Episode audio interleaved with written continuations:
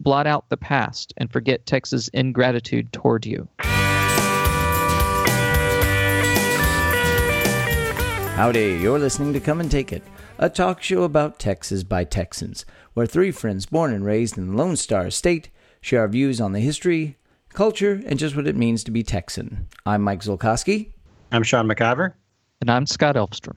He was an Eastern doctor who sought to restore his fortune in Texas, rising to become a respected statesman and the last president of the Republic of Texas.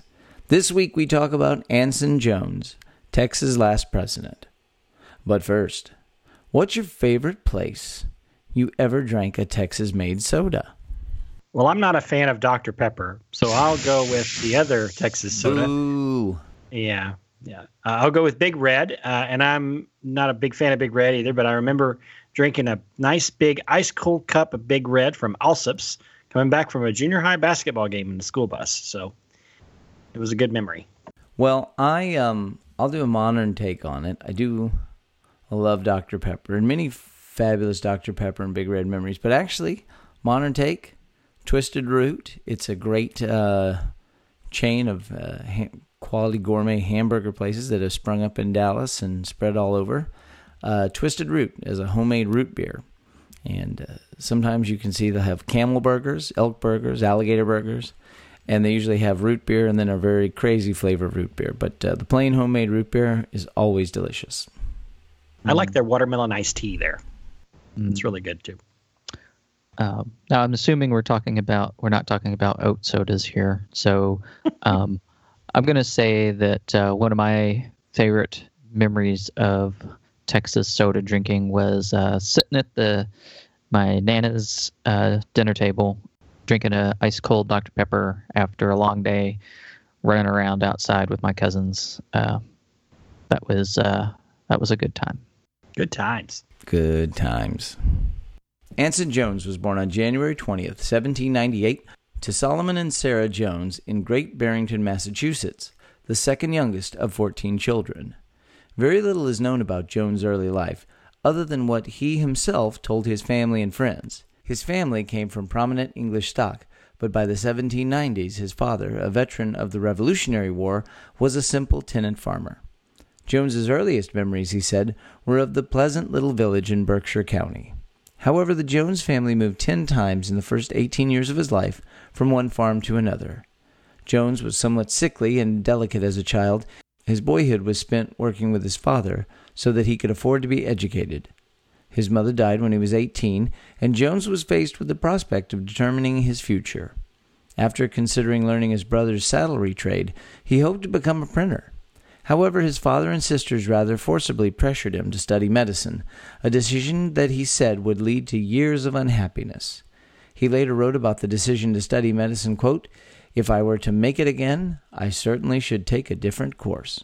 For three years, he apprenticed with a series of Connecticut doctors, supporting himself from time to time teaching and clerking at his brother's grocery store. In 1820, Jones finally finished his apprenticeship and was licensed as a doctor by the Oneida, New York Medical Society and he began medical practice in Bainbridge, New York in 1822. Unfortunately, his practice didn't do well because there was already an older and more established doctor in the area. After several months of steadily increasing debt, he moved to Norwich, where he opened a drugstore. This also failed miserably, and he was only saved from debtor's prison thanks to the generosity of a friend who bought out his store. He still had other debts from Oneida and Bainbridge, and so he set out for, quote, the West heading for Harper's Ferry, Virginia. He made it as far as Philadelphia and then was arrested by a creditor.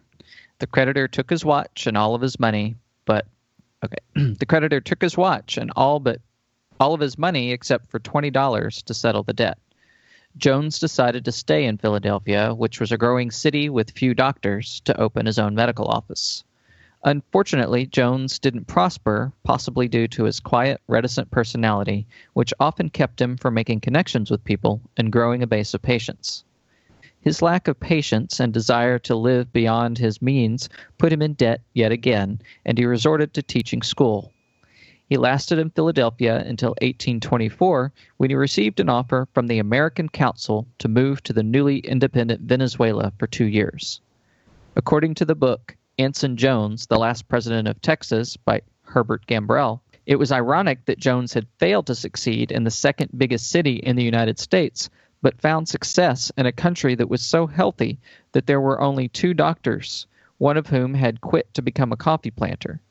In those two years in the Venezuelan capital of Caracas, Jones worked hard to save money in order to pay off his debt. He also gained experience and self confidence. After two years, Gambrell wrote, quote, The Anson Jones who returned to Philadelphia had qualities and capacities lacking in the Anson Jones who had come to Caracas two years before. When he returned in 1826, he opened a medical office and took up the formal study of medicine, qualifying for an MD degree at the all new Jefferson Medical College. He also became involved in various fraternal orders, becoming a Mason and an Odd Fellow. He became master of his Masonic Lodge and Grand Master of the Independent Order of Odd Fellows in Pennsylvania.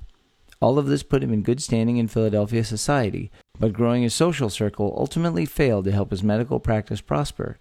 In many ways, his preoccupation and fixation with the fraternal societies resulted in a lot of professional and personal strain. By late 1832, he was done with Philadelphia. In October 1832, Jones resigned from his lodges. He renounced medicine closed his practice, even though his friends advised him that things weren't as bad as he was making them out to be. Jones decided to move to New Orleans to become a commission merchant there. He picked the wrong time to do so. When he arrived, the city was already in the midst of a yellow fever epidemic, and a cholera one had just broken out. The city's population had reduced by 20,000 in six months in 1832. Now, one would think that a good physician would be needed at a time like this, and indeed, and indeed, three physicians who were treating victims of the plagues in the city would later found the Tulane Medical College. But Jones wasn't interested in medicine. He focused on setting up his business and once again watching that business fail miserably. He eventually returned to medicine reluctantly to pay off his debts and to keep himself from starving. After a year, he was once again dead broke and despondent. In New Orleans, however, Jones made the acquaintance of a ship captain named Captain Jerry Brown, who regularly plied the coast to deliver supplies and settlers to the new Anglo colonies in neighboring Texas. Like most of the Texians who were everywhere in New Orleans of 1833, Brown was an evangelist for his home country and regularly tried to persuade Dr. Jones that Texas was a land of opportunity for a man like him. Educated men were starting to come into the territory, but there were not enough physicians, and doctors could make a fortune. Like so many others, Texas was a land of opportunity and reinvention for Anson Jones. In October 1833, Anson Jones set out for Texas on Captain Brown's ship with $32 in cash and $50 worth of medical supplies, leaving behind $2,000 in debt. That's how you do it. yeah. You just leave your debt in Louisiana and cross that river. Yeah. Or your family, or your wife, mm-hmm. or creditors. Or all or, of la- or people you swindled their land. Yeah. Or all of them. or fake land. Jones eventually settled in the coastal town of Brazoria in Stephen Austin's colony. It was in Texas at last that he met with success. He established a medical practice that prospered quickly and was able to acquire cheap land grants with his profits.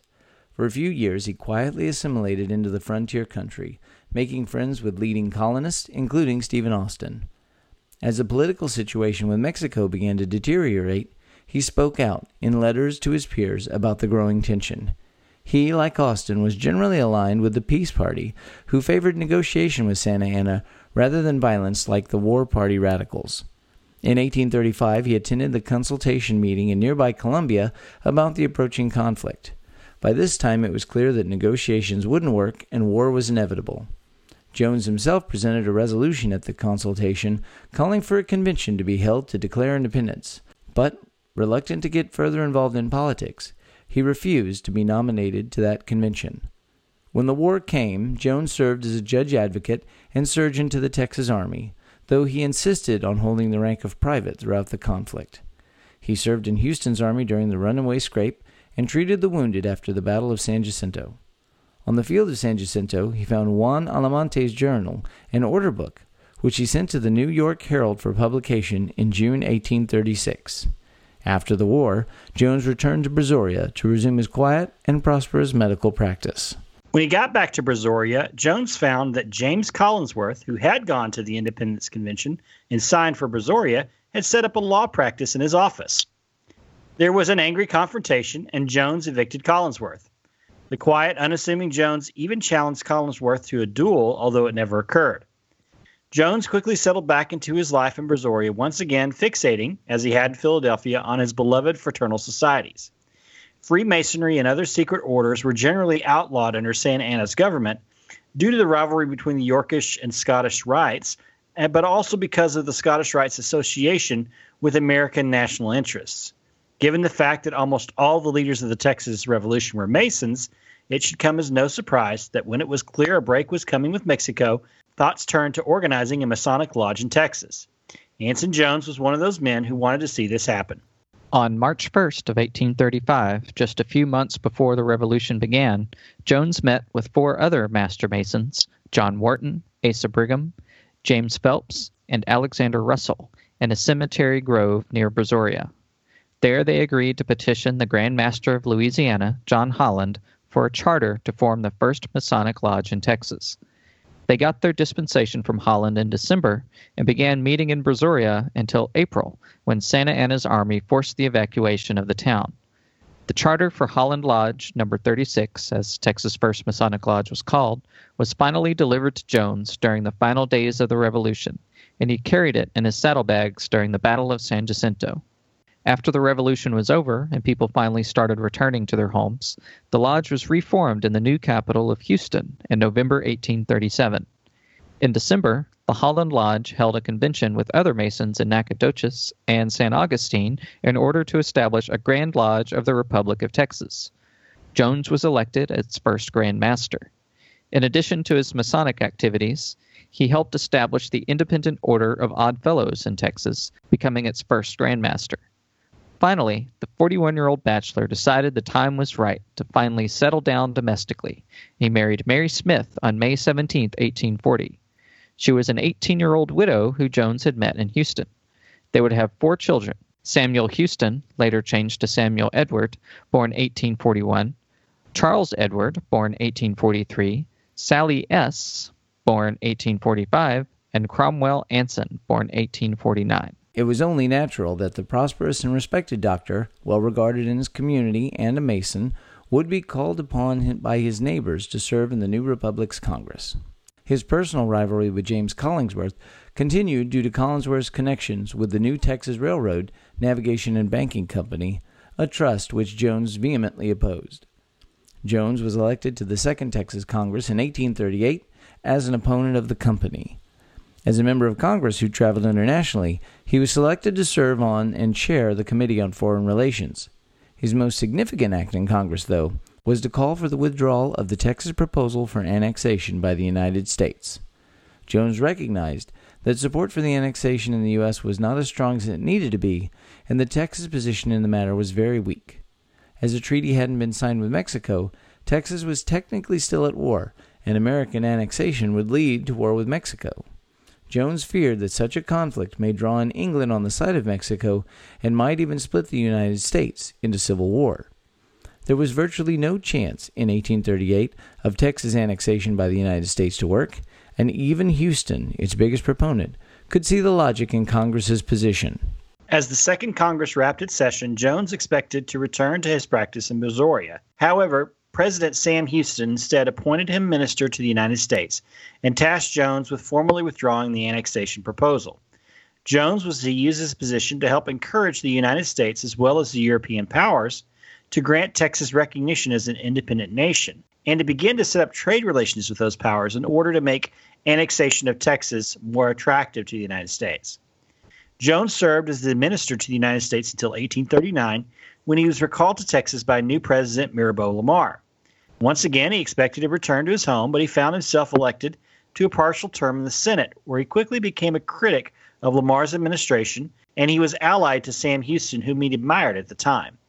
He retired from the Senate in 1841, declining the opportunity to serve as vice president under Houston when he was reelected, in favor of returning to his medical practice. Late in 1841, Houston named Jones Texas Secretary of State to continue the task of either gaining annexation from the United States, recognition of Texas independence from Mexico, or preferably both at the same time.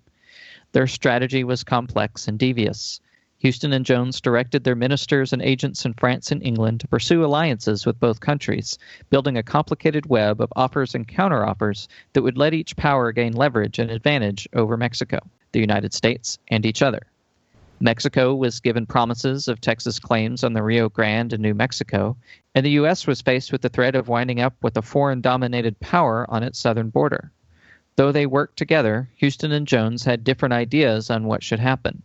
Houston vacillated between annexation and continued independence.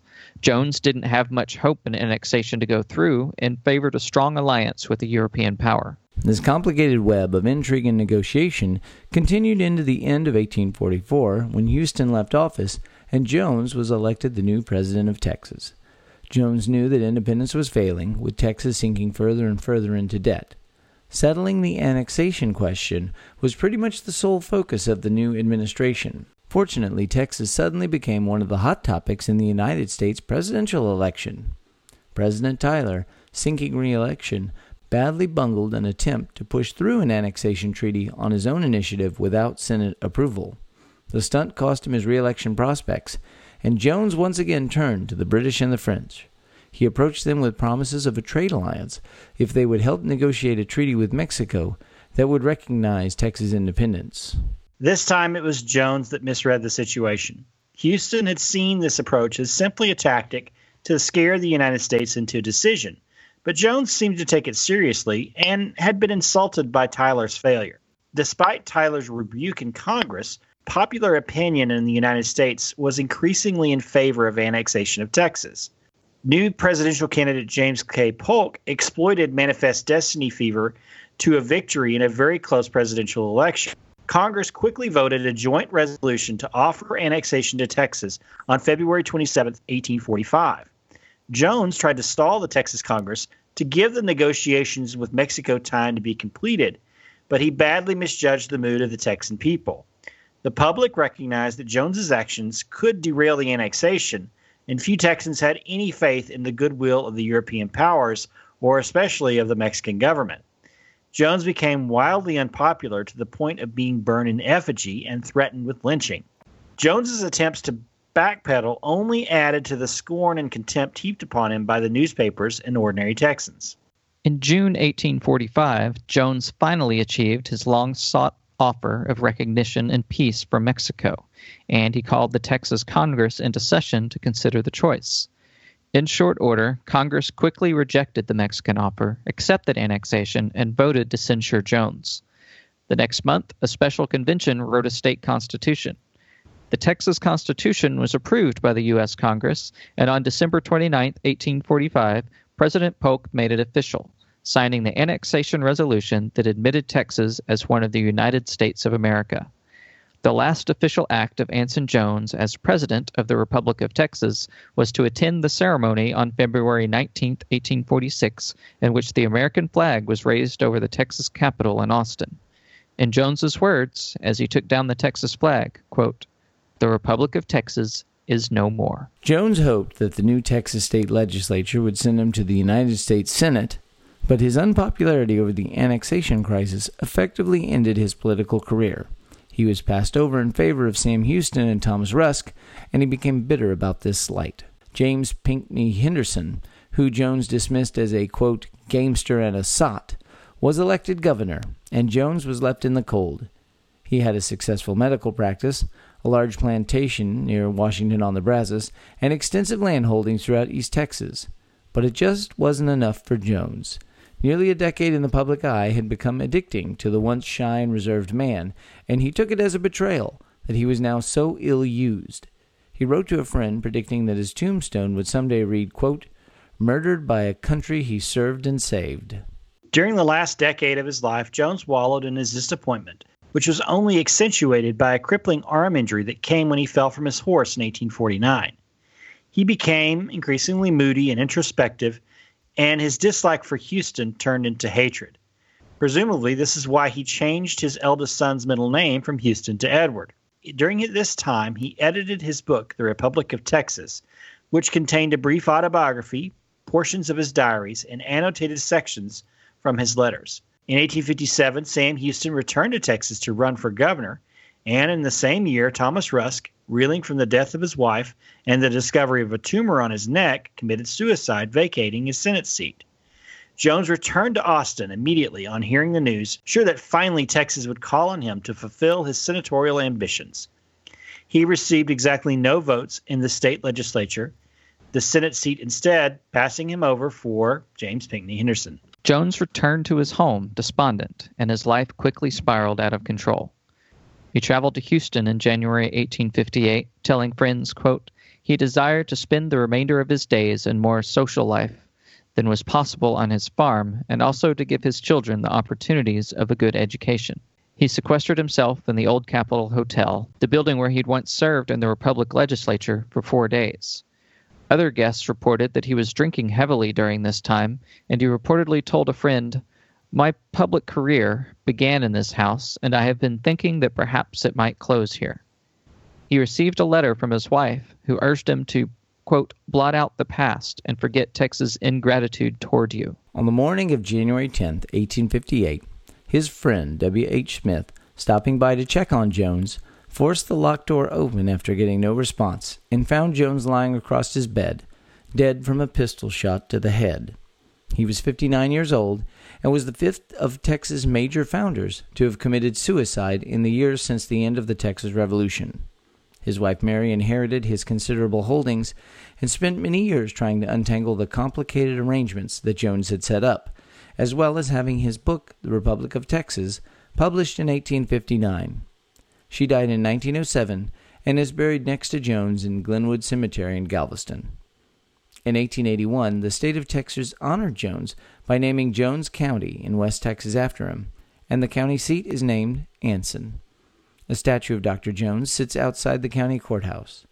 Several schools throughout the state are also named for him. His plantation, Barrington, is today a part of the Washington on the Brazos State Park, preserving the legacy of the last president of the Republic of Texas.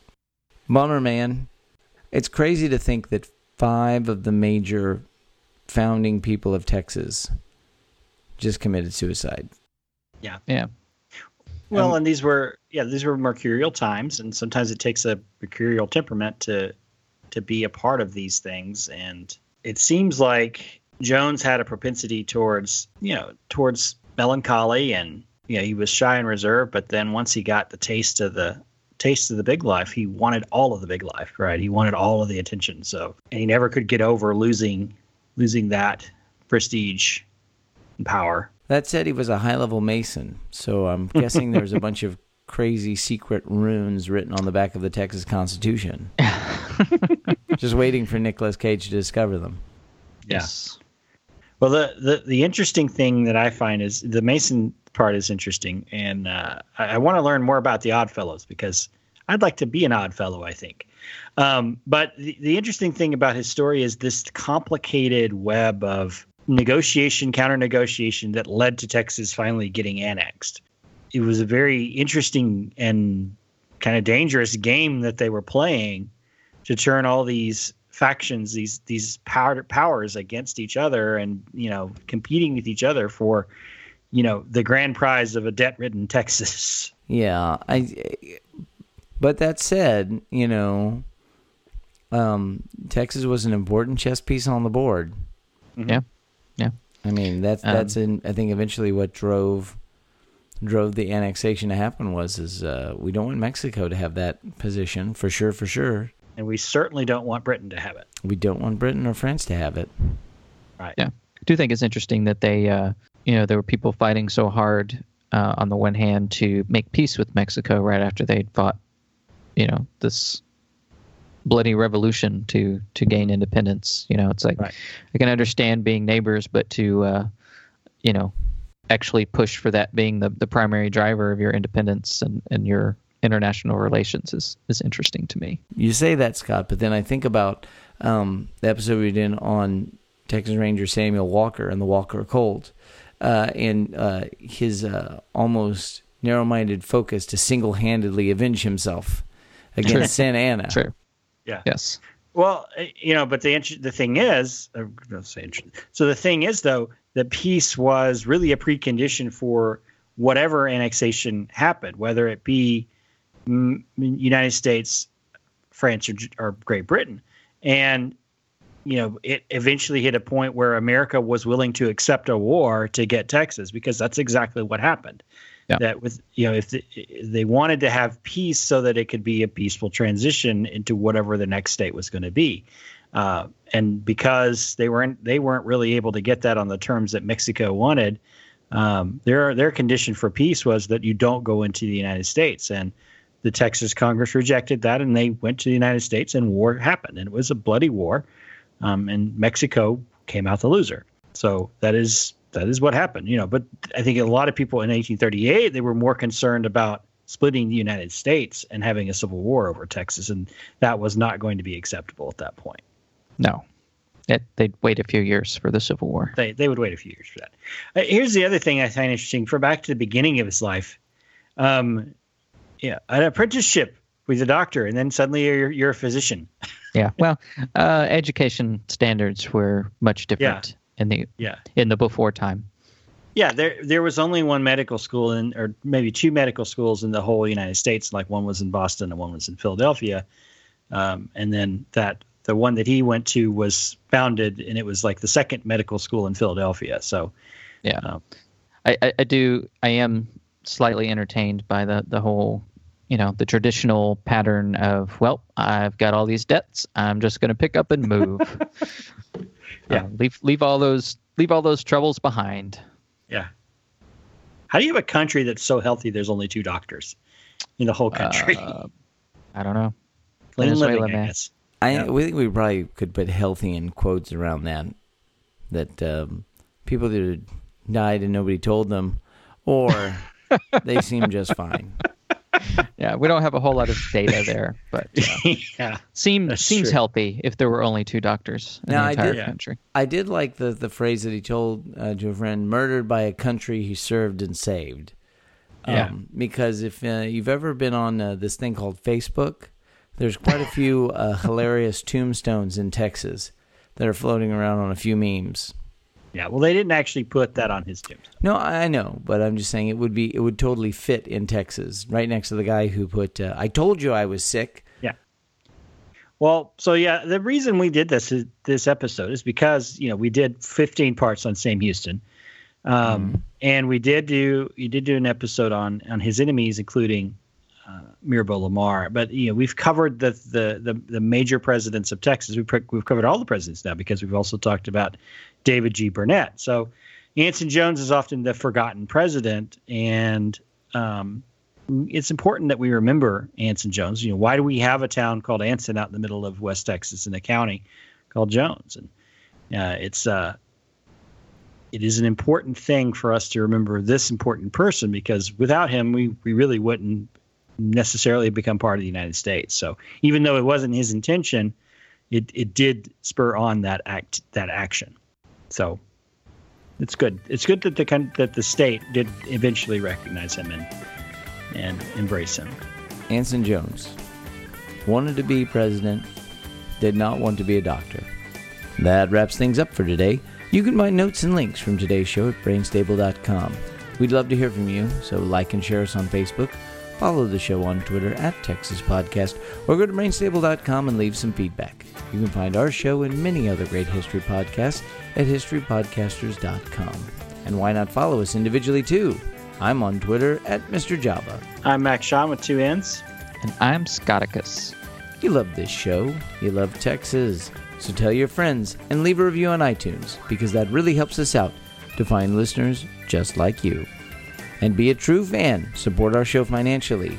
Go to patreon.com slash Texas Podcast where you too can become a Come and Take It Texas Ranger. We hope you join us next time and remember that even if you aren't from Texas, Texas wants you anyway.